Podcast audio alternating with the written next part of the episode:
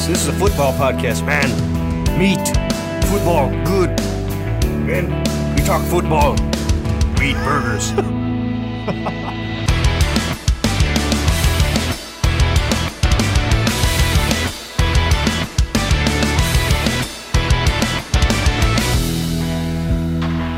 Welcome back to the Fantasy Brothers podcast. Josh Johnson, Ben Watts here with you on a wonderful and rainy. What what is today, Ben? What, what is, Is it raining for you? Monday? It's raining down Monday. here. Yeah.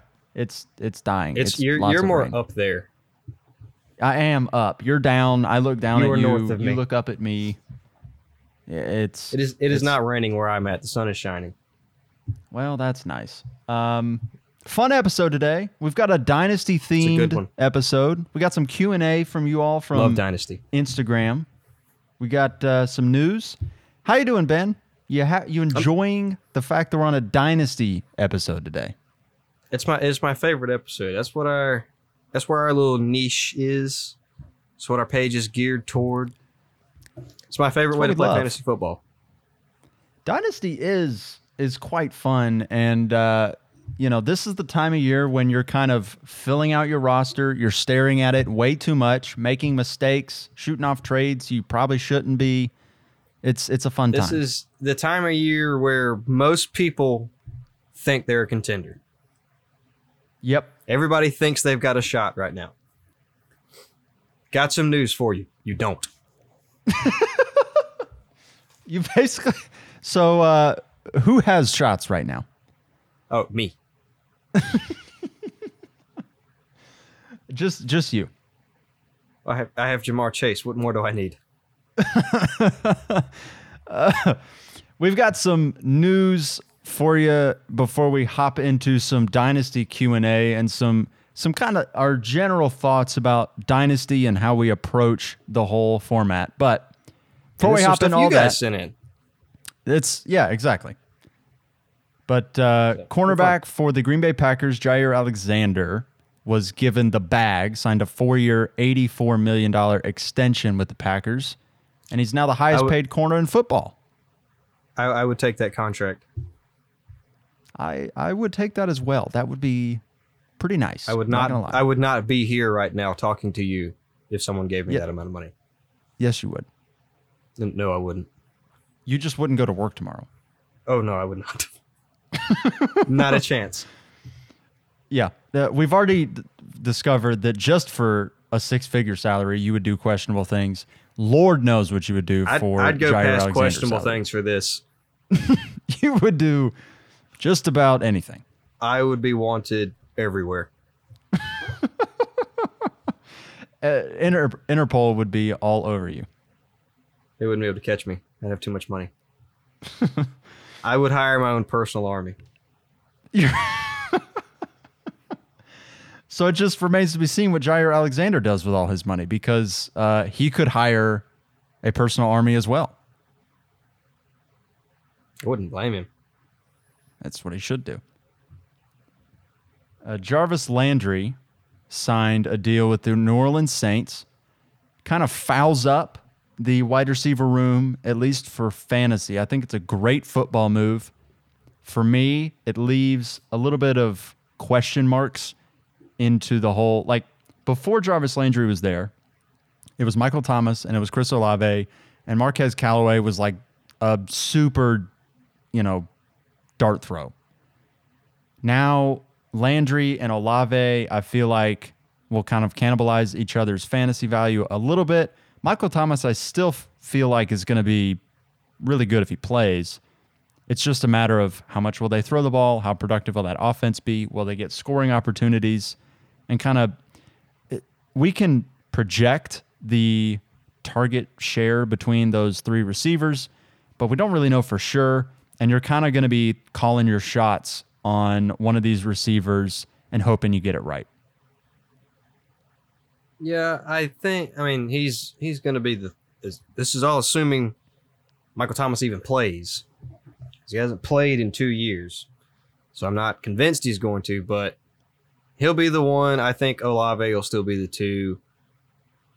Jarvis hurts him. I don't know really how much it hurts him. I still think there's going to be a pretty good, pretty decent passing pie in New Orleans. Jameis has been known to sling the ball around a lot, so they'll Granted, be fine. It, it was in the Bruce Arians offense that he slung the ball around a little bit. The one that That's uh. Tom Brady was setting career highs in last year at 40,000 years old. Yeah, we don't know what this new coaching staff's going to do either. We don't. And they they have a defensive head coach and you know, traditionally that means that they'll run the ball and play defense.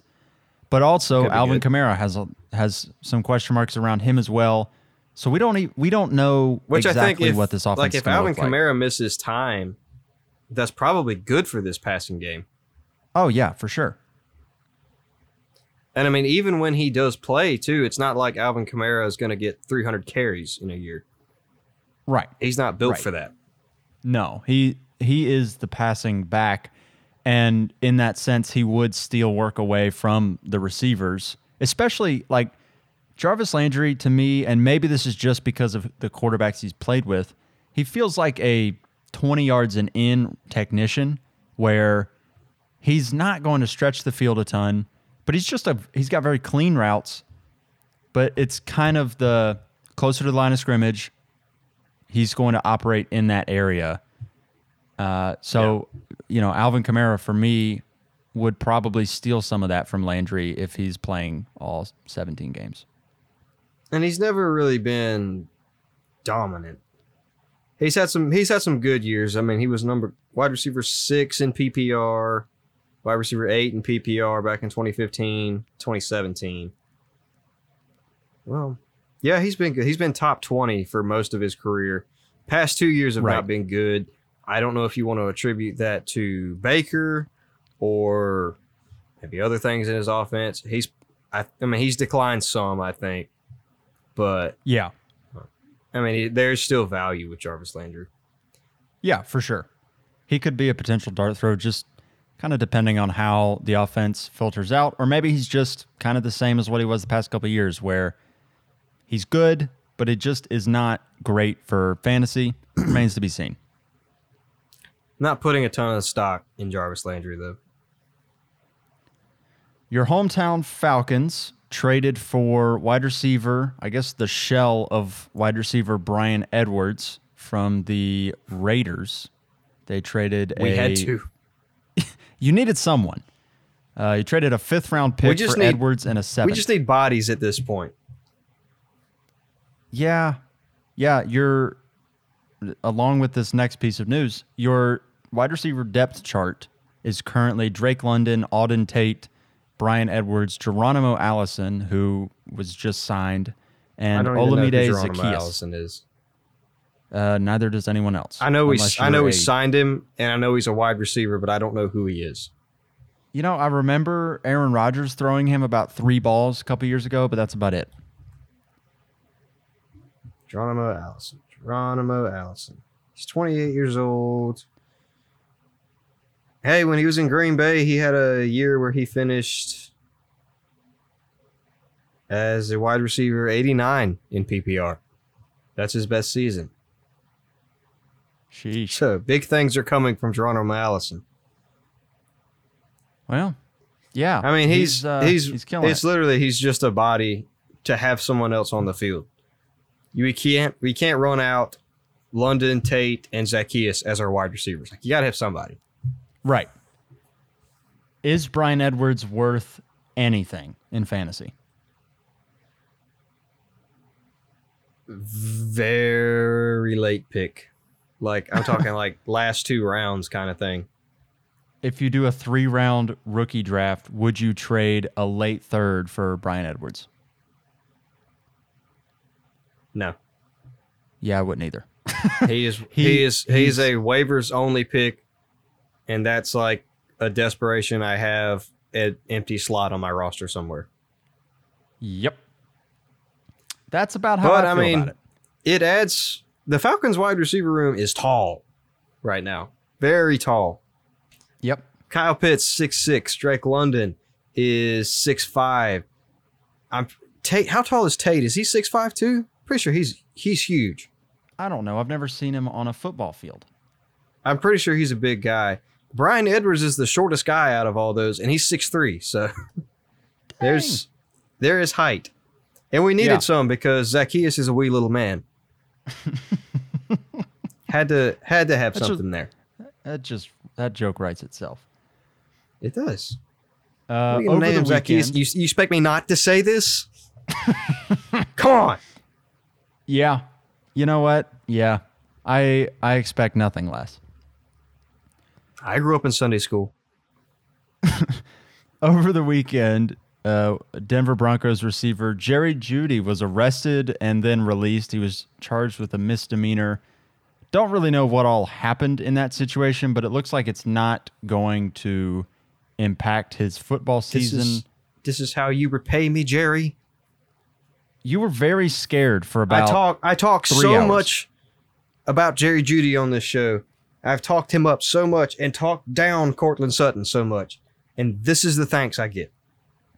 That's basically it. Yeah. He said, All right, screw you, Ben Watts. This is for you. What did what did he even do? I don't know.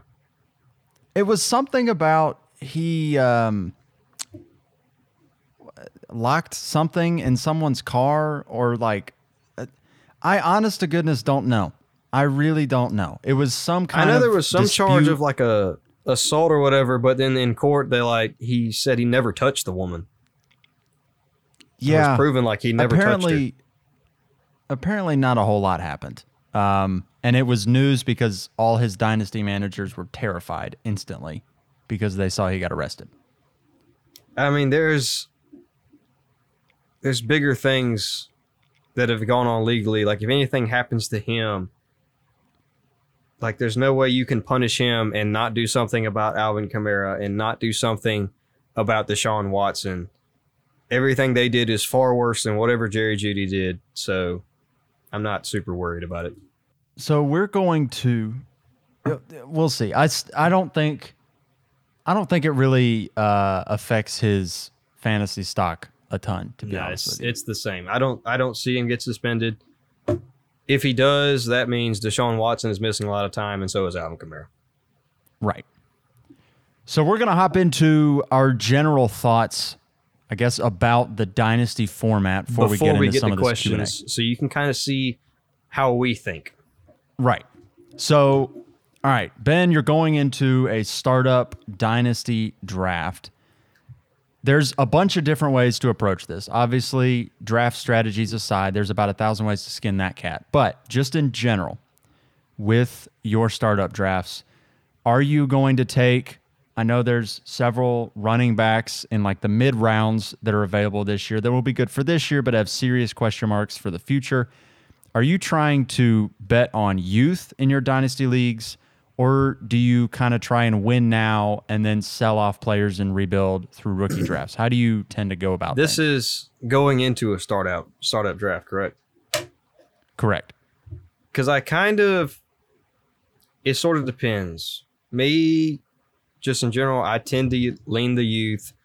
I would rather kind of go the route of productive struggle to where I kind of want to suck for a year, but my team is super young, let them develop, give me a good pick, and we slowly get better that way. But so much of it depends on what happens in the draft when you're going like you have to be able to adjust. So while yes, that's ideally like I want to take the young players if it just sort of falls to me depending on where I pick and who goes ahead of me is going to decide how I end up going like if I'm picking late in the first round and you know a lot of the young guys I was looking at are gone, I'm going to end up going with the veterans who still have a lot of value and building a win now team. Right. Yeah, I tend to I think I tend to try and create a roster that will win. Um but it, it does. It depends on the way the draft board falls a bit, but I tend to value production over potential in my dynasty startups. And a lot of it also goes into who you're playing with. Because if I'm playing in a league with a bunch of people I don't know, I don't really have a guarantee that league is even going to last that long. So yeah, I'm gonna go ahead win a championship. In two years, this league may not even be a thing. Right. So, So yeah, we're, we're give me the trying to championship dominate. now. Right. But if I'm in a league with a lot of my friends, yeah, if I'm staring down, let's say hypothetically, I don't know, Cooper Kupp at the back end of the first or CeeDee Lamb. I'm probably going to go with CeeDee Lamb Interesting. just because I, I I tend to lean the youth, but I don't know it's tough. It, a lot of it depends on in the moment making those live adjustments. Right. And that's that's a lot of what this is. Is you're just making adjustments the entire time. you can't these, uh, you can't really drafts. go into a draft like all right I'm going to do this this this and this because that plan is going to get messed up. The guy you're targeting, you're going to miss him. Like you're Right. going to miss a lot of your targets, so you're going to have to change it. Unless you So- have the 101, that's the only player you can guarantee. Right. So, with all that in mind, we have some question and answers from you all on Instagram. By the way, if uh, you want to connect with us there, you can follow us at Fantasy Brothers underscore. But all these questions are from the Instagram account, and starting it off from uh, I cannot pronounce this username. Anyway, someone asks, "Would you rather have Cam Akers or Michael Pittman?" Hmm. And that is tough. That is I a will tough be honest, question. that is tough. we just had a uh, a big argument about Michael Pittman. Yep, and I do think I've come around a bit to him, but I'm still like I still need to see it a little bit with Michael Pittman. But Cam Akers also has the same issue. Like I got to see him too. I got to see it a little bit. Um, and both of them theoretically are in situations where they should produce. Cam Akers is on an amazing offense that provided a lot of production to running backs last year, but also provided a lot of production to wide receivers. Like it was just an amazing offense. You got to expect some of that might taper off just a little bit, but still, amazing offense, touchdown opportunities galore. Michael Pittman has Matt Ryan, who pretty much year in and year out provides wide receiver one production to someone. So I don't know where where would you lean uh, on your team between Cam Akers and Michael Pittman? I it's it's tough like if I had Michael Pittman, I don't think I would trade him straight up for Cam Akers. But the same way if I had Cam Akers, I don't think I would trade him straight up for Michael Pittman either. Right. They're very very equal in value to in my eyes. I think Michael Pittman probably is a little bit more of a sure thing, quote unquote, because we've we've seen him get better every single season, and he just got an upgraded quarterback with not a ton of target competition that I'm really worried about hurting him that much. So Yeah. I think he's a locked and loaded wide receiver two with wide receiver one upside. Yeah. Cam Akers, on the other hand, there's the running back, the rookie contract is so so important, and it's these. There's not many of these young running backs that you just love. Once you get past, obviously, your Jonathan Taylor, your Najee, Breece Hall, D'Andre Swift, Javonte Williams. After that, it's kind of slim pickings on this guy. So Cam Akers has a legit shot, and we're talking dynasty. So like next three to four years, Cam Akers could be that guy, and he's on a great offense. I'm I'm starting to warm up a little bit. I was, I've always been, you know, he's has the potential, but when, obviously when we did our rankings debate show, I was a lot lower on him. I think I'm moving him up a little bit because just of how last season went, he shouldn't have played at all. He should not have been on Right. the field. It's a miracle he was on the field. He's obviously extremely talented. I know it didn't look great, but it looked like he still had a lot of his burst and acceleration and quickness that we liked going into the league, and he's going to have a full offseason to recover. Assuming like he doesn't get injured again with another injury, or I don't know, maybe he blows the same Achilles, but assuming nothing like that happens, he's going to be the RB one for the Rams, Right. and that's a valuable position. Yeah, I think you would break this down a little bit in terms of competing, rebuilding. Um, but again, I don't, I don't even know if that's the right way to go about it. I think you just call your shot because both of these guys could be amazing, but they also have a little bit of room to where they could disappoint you a little bit. So I'm just going to lay it out there I and think call Cam my shot. Akers is more likely to disappoint you. However, he's probably got the higher, I guess, league winning ceiling. Yeah, I guess because I you're would- what, what, where, where you're going to get him in drafts. I see him a lot of times going the fifth round of startup drafts, and if you grab a 22 year old RB one in the fifth round, like that is that's league winning. Obviously, like that breaks the league. yes. Um, but on the flip But side, Michael, Michael, Pittman, Pittman, is a is much safer. Right. He's he's a potential 24 year old wide receiver one. I would slightly lean Michael Pittman here, and I feel like that would probably surprise you. A little bit. Yeah, I would slightly lean Michael Pittman. All that said, but that is tough. That is a really difficult. Both of these guys are very, very equal, even in value. I think. Yeah, it may Pick honestly which- come down to you your like. PPR. Yeah, it may come down to the PPR that you're playing in. If it's full, I might go Pittman. If it's half, I may lean Akers. But I slight, I, I think I would slightly lean Pittman. Yeah, I can agree with that. That's. But when I'm not gonna, I'm not gonna yell at you if you prefer Akers. You take No. who you believe in. Question number two comes from Friskoff333, and he asks David Montgomery or Saquon Barkley. Ooh, that's another, that's another close one. See that think- that that is one that I wouldn't think would be close, but then you get to thinking about it, and it is, close. I, through years past, have been a big David Montgomery hater. Hater. I just never really liked him, but I am starting to come around and like David Montgomery more. That being said, I think I got to go Saquon.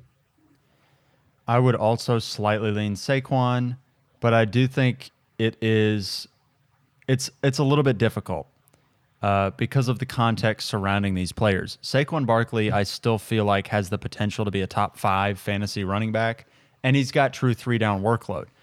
But also, David Montgomery has true three down workload, and they are two of the handful of running backs that will get full, you know, absurd workload in the NFL. Uh, and they're both coming up on a contract year. So, Week to week, I think, at least for this season, I think Monty might be maybe a little safer, quote unquote. But I would still state Saquon because I think Saquon's the more talented guy and he's got the bigger ceiling. yeah, Saquon has the He ability can blow the to- roof off of a game. Right. He has the ability to just explode, go nuclear, go for 30 fantasy points. David Montgomery doesn't feel like that. Both offenses aren't great, but I do think that both backs will be pretty solid for fantasy. And I do think I think David Montgomery is a little bit safer. Saquon is going to fluctuate a bit more, but Saquon could win you a week, and I don't know that David Montgomery can do that. But if Montgomery or Barkley are in your flex, you're doing really, really good. If they're your running back two, I think you're still doing pretty good. Yeah. If they're your running back one, I would have some concerns. I would not want them as my RB1, but I do think they're good players and should be good, especially in redraft. For Dynasty, it's obviously a little bit more difficult, um, but I do think they're both pretty similar. They're both futures too, are a little bit up in the air, but both of them are going to get contracts. I don't know where yet, but that gives them. I know that rookie contract is so important, but still, once they sign that new contract, you still can count on a running back for I'm gonna say at least two more years. So you're Yeah. looking at potentially three more years from from these guys. Yeah.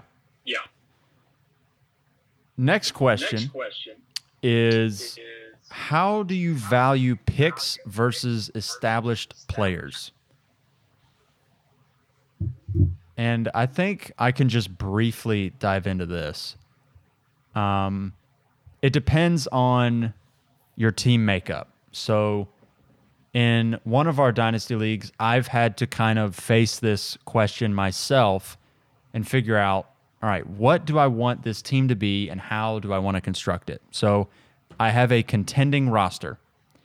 And normally, when I'm a contender, I kind of am like the Rams front office when I say F them picks. And I ship out my firsts to rosters in the league that aren't as great. They're trying to build a little bit, and I try and acquire their more established players in pursuit of a championship. So when I'm contending, I say, I'll get picks later. I'm going to run it back for a championship and uh, see what I can turn these picks into for right now. If I am in more of a rebuild, I'm trying to sell off players that have value to contending teams and acquire picks because it's more dart throws at potential studs. And I want to stockpile younger players so that I can open up a championship window in a year or two. Um, so I do think that the picks versus players sort of thing just kind of comes down to your roster makeup. You know, if you've got a roster that isn't super good, that you might have one or two really good players that have value. Like I saw a roster in a fantasy group the other day, and it was garbage, save for Pat Mahomes and Austin Ekeler. And in a super flex league, obviously you want to keep Patrick Mahomes, but you know, in a Patrick Mahomes will fetch you three, four first round picks in a super flex, and Austin Ekeler should get you two. And if you can turn those picks into quality players in, say, a 2023 draft, you can replenish that entire roster. Say you get a Bijan Robinson, a Bryce Young, a CJ Stroud. All of a sudden, you've got a lot of potential where you can reopen that championship window that was closed for you because the rest of your team stunk outside of two players. So I don't know how you feel about it, but that's kind of how I would approach the picks versus players argument. Yeah, I have I have mixed feelings on it because picks picks really never lose their value kind of thing. That is something that once you acquire a draft pick, it only goes up in value. Because once the rookie season hits, once like there start to be names put with those picks, instantly like even if it's bad players, like in a bad draft class, they're going there's going to be hype with them and people are going to want those picks. So, however, as much as I like and I love rookie draft season, it's a ton of fun. But there comes a time like a balance too where smart dynasty players, like I'm and these are guys who are really good, some of them never have a first round pick. Like there's a guy one of our leagues, he's won like three or four championships. He almost never has a first round pick. Yeah. He always uses that and he goes and he's able to he's really good at trading. He's good at all this stuff. Like he's not ripping people off, but he just knows how to use those picks to get himself established player and he stays contending every year with those picks. So yes, I value picks a lot, but if you know how to use them trade wise, you know, a lot of people never have one, and that's okay. And they contend for the championship every year.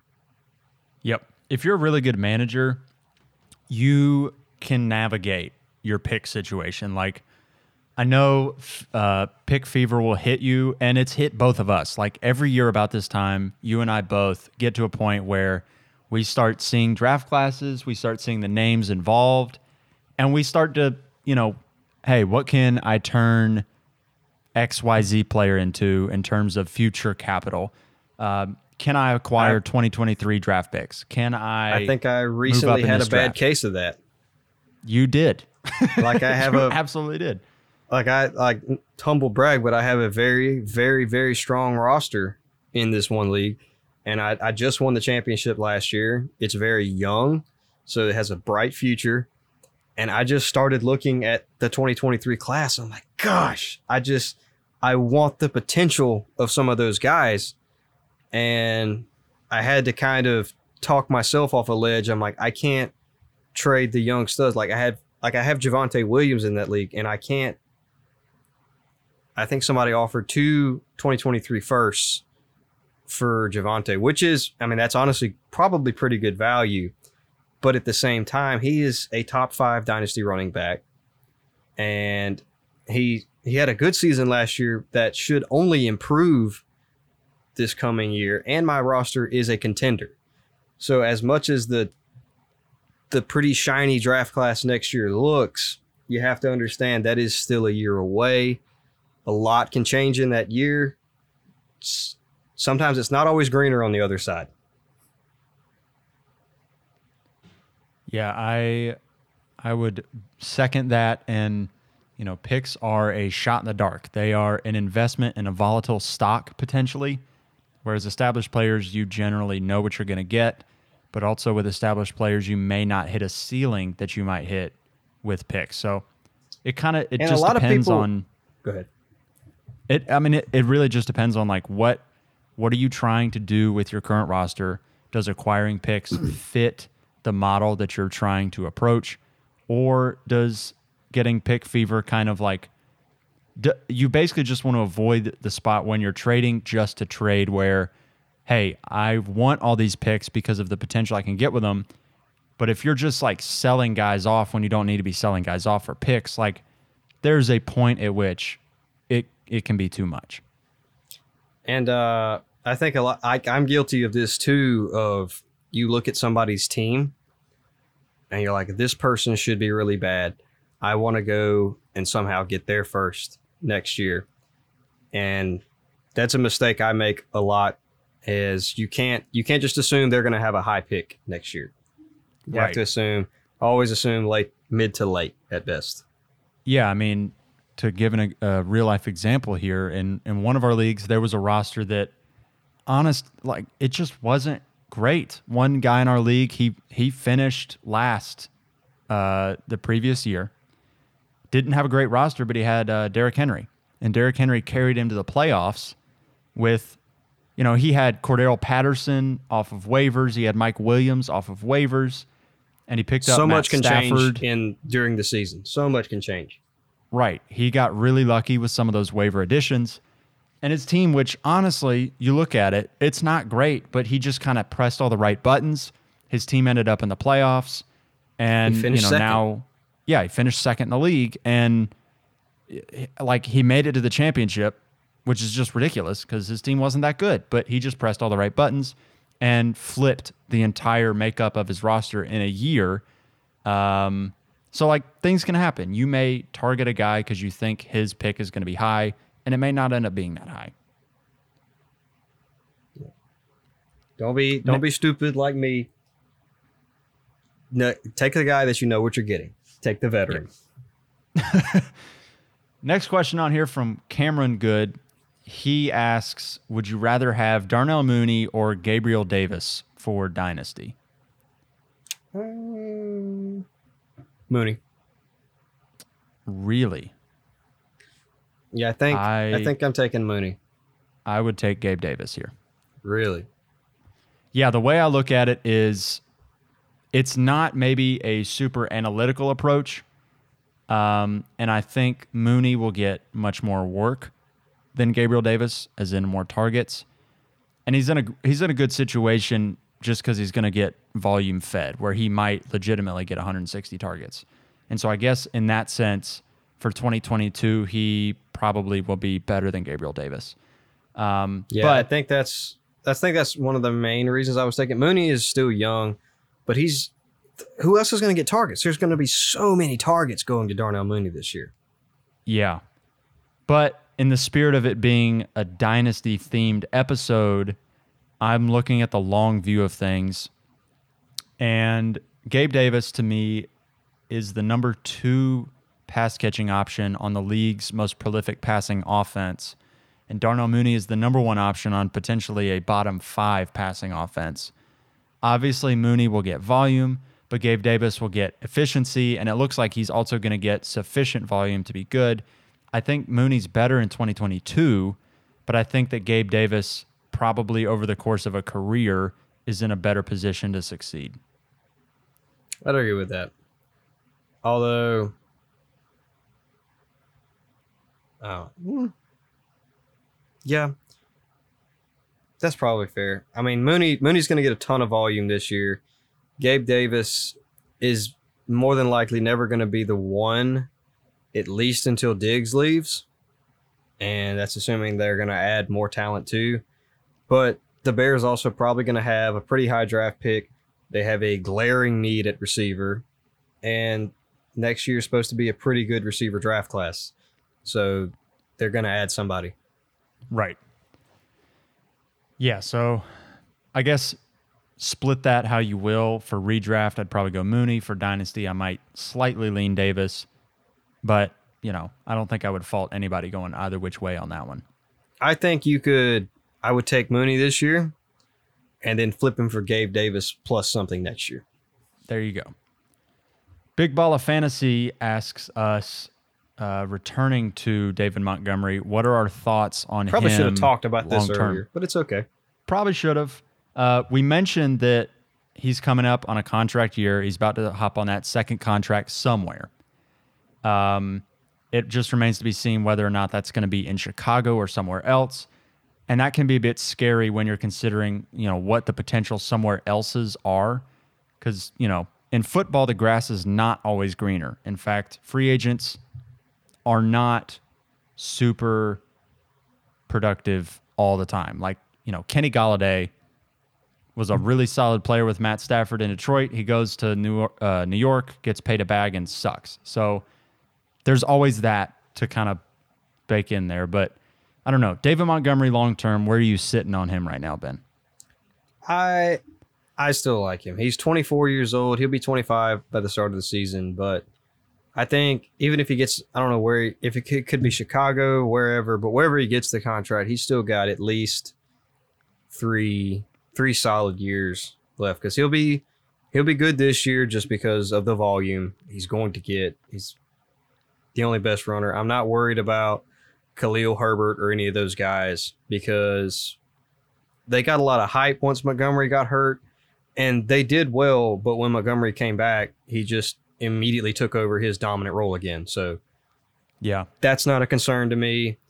And then he'll get a new. He will get a contract somewhere. He has earned it. And then I must Yep. say at least two more years on that contract. So I'm locking Dave Montgomery in three years, three solid years. Yeah, and he's shown that he can be a three down player. Like he okay. He feels similar to Josh Jacobs to me, but I think he's a little bit better than Jacobs is. How do you feel about that? Uh, they're probably about the same. Jacobs is in a better Probably offense, similar. so he will be more efficient. I yeah. they're on the same playing field to me. So Montgomery was not amazing as a rusher last year. Granted, had a terrible offensive line. The year before that, though, he have one. feasted. Right. The year before that, he was 4.3 a carry. That's pretty good. He had uh, 68 targets in 2020. You'll take that. He had 51 last year in just 13 games. Um, he gets passing work. He scores. You know, he'll give you seven, eight, nine, 10 touchdowns a year. You can work with that. Um, he's a volume guy. He is he is what you want in fantasy football. He's the James Robinson where he's he might be on a bad team, but he's going to get workload, and I do think he'll get paid somewhere. And he's probably still an RB two, and depending on the situation, could could jump into that RB one conversation. But it it kind of depends on the team around him more than it does his talent. I don't know if he ever jumps into the RB one conversation, but he is very good. Like he's you I would be happy with him as your my RB two just because safety. He's not going to take the top off of a game. I don't think he ever will be that player, but he is going to be solid. I can count on him. Chef Dalla asks, "Will Chris Olave be this year's Jaylen Waddle?" My simple answer, before you break it down, Ben, is a big fat in capital letters: no. Let's don't be, don't be so harsh on him just yet. I I cannot see. Okay, Let's let's talk about this first. all right. Jaylen Waddle last year. Let's let's break it down by what actually happened. Okay, So okay, Jaylen okay. Waddle- Before you before you start throwing some numbers around, he's not going to do that. no, He's not going to be top 15 or anything like that. No, but I think that's what we're trying to figure out here is can he be top 15? Like, is there a possibility where what Jaylen Waddle just did is something that Chris Olave does? It's not likely, but it's also not outside of the realm of possibility. There, obviously, Michael Thomas should be the one, but there's no guarantee Michael Thomas even plays. There's, even if he does, there's a lot of targets open in New Orleans. I think at the addition of Jarvis Landry will at least probably help the efficiency of the offense. And I mean, they traded they traded a lot to get a go get Olave. So they're not going to do that and just not use him. He's very fast. He has a lot of field stretching ability, but he's a fantastic route runner too. Like, the dude knows how to get open. So will he be Jaylen Waddle type of um good? Probably not. But I don't think he's. I I've kind of the more I've started looking into it, started to really warm up to Olave and the Saints offense. It's not going to be as bad as I initially thought either. So Jaylen Waddle. Yeah, okay. Simple of it is no, he's not going to be Jaylen Waddle. Can he be good? Can he have a good career? Sure. Um, but I, I don't see Jaylen Waddle in his realm of possibilities. Waddle had 140 targets last year, set the rookie record for receptions. And it's like that. J- Jaylen Waddle last year is not what Jaylen Waddle is. Like, Waddle was a possession volume guy. And before he made it into the NFL, his comparison was Tyreek Hill light in that he can take the top off a defense. He's a deep threat. He's one of the fastest guys in the league. Like he's a weapon. And last year he was awesome, but he did it in a way that was not like what we expected him to do. And he he showed a side of him as a player that we didn't really see coming in. So Jaylen Yeah. Waddle to me feels like the complete package as a receiver.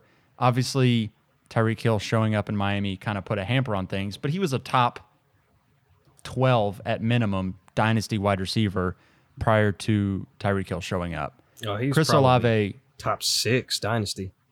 yeah, he he was juicy. Chris Olave is not that to me. I mean, he could be a good player. I don't think he's a bad player. Uh, but I, I, I don't see Jaylen Waddle in his realm of possibility. What did Jaylen Waddle finish as last year? He was the wide receiver 21 and a half and or in standard, sorry. And he was wide receiver 13 in PPR. I would say I thought he had to be high. He had 100 catches. No, Yeah. Chris Olave will not catch 100 passes this year. That can No. I would bet a lot of money that would not happen. But I don't think a top 24 season is outside the realm of the possibility either. That I mean that could happen. There are things that could break right for him where he could finish top 24. Um, he would need a couple breaks for that to happen. Jarvis Landry showing up doesn't make that any easier. But, you know, I, I see him as good, not great for fantasy. And I see Jaylen Waddle as obviously Hill is there, but, you know, last year it was the potential of, oh, this might be one of those guys that just exploded and he he could be a cornerstone player for your dynasty roster. Yeah. That's fair. One last question, and then uh, we'll wrap things up. We've got Would you rather have Javonte Williams or Breece Hall on your dynasty team? Obviously, you want both, but if you've got to pick just one, who are you taking? Yes, I will take both.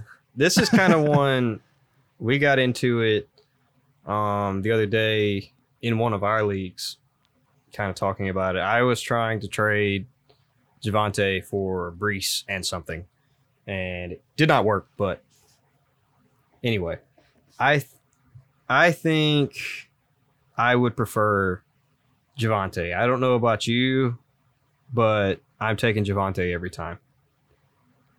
I would slightly prefer Javonte. Um, the thing with Breece Hall is that, like, coming into the NFL, I'm, I'm trying to frame it to where, you know, we haven't seen Breece Hall play in the NFL. We've seen Javonte. We've we've had eyes on him in a Broncos jersey.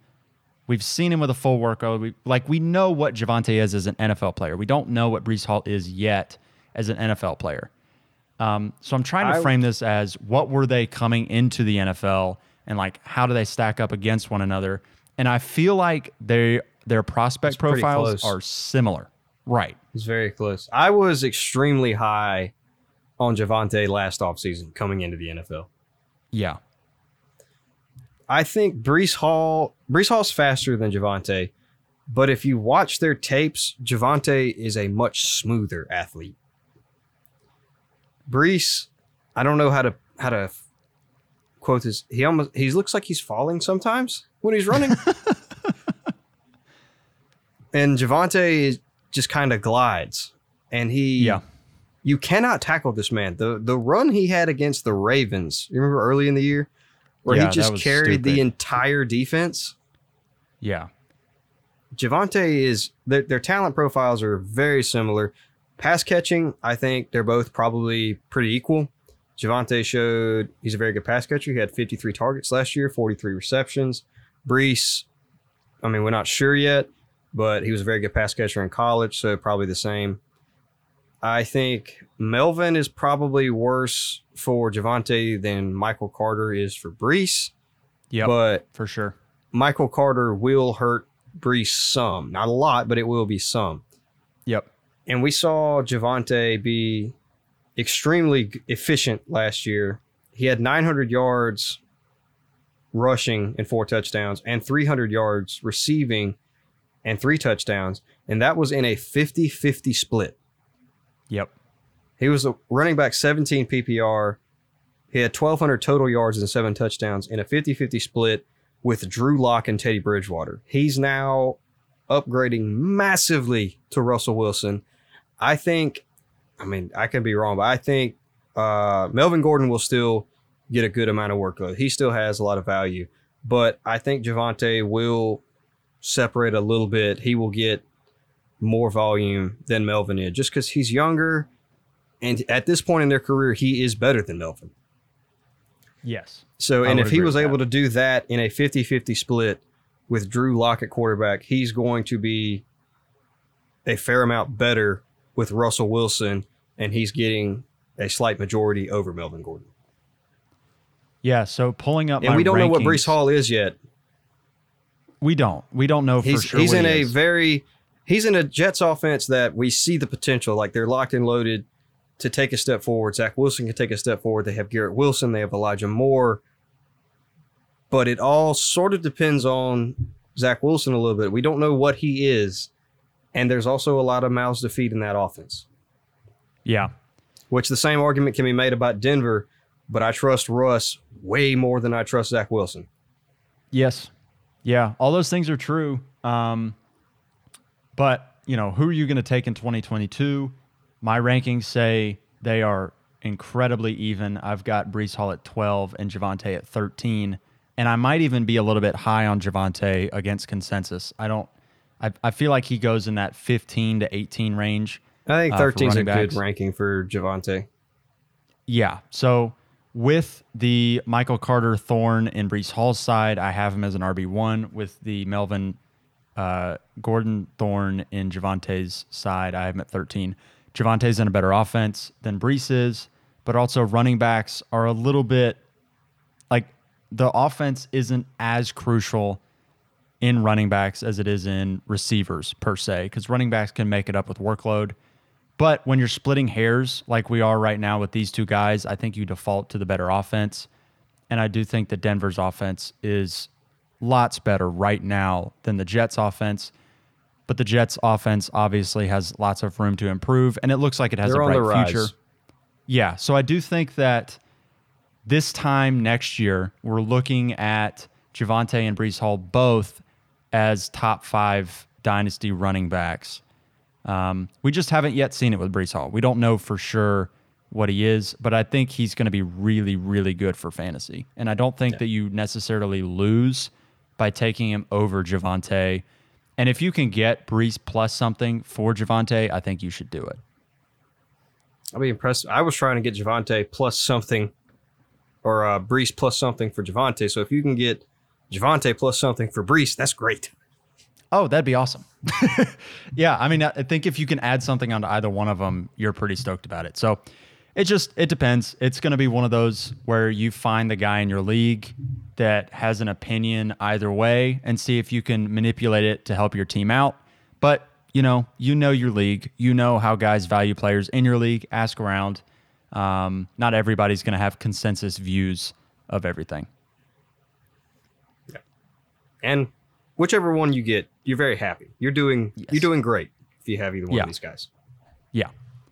That'll do it for this episode of the Fantasy Brothers podcast. If you enjoyed it, please leave a review, uh, a rating where you can do that. It means a ton to us, helps the show get in other people's ear holes, which we appreciate. Uh, share it with your friends if you enjoyed it. They might not, but we appreciate it. But yeah, we, we appreciate it. That'll do it for us. We'll see you uh, later this week when we're. What, what are we doing? What are we doing later this week, Ben? You know that is that is a great question. Let's let's look at, at the schedule. We're doing some trades. Yes, send us some trades. We'll post it on Instagram. We'll post it on Twitter. I want to see trades you guys have pulled out. Yeah, it'll be it'll be Where a fun you time. Show us up. That'll do it. We'll see you later this week. Goodbye. Peace.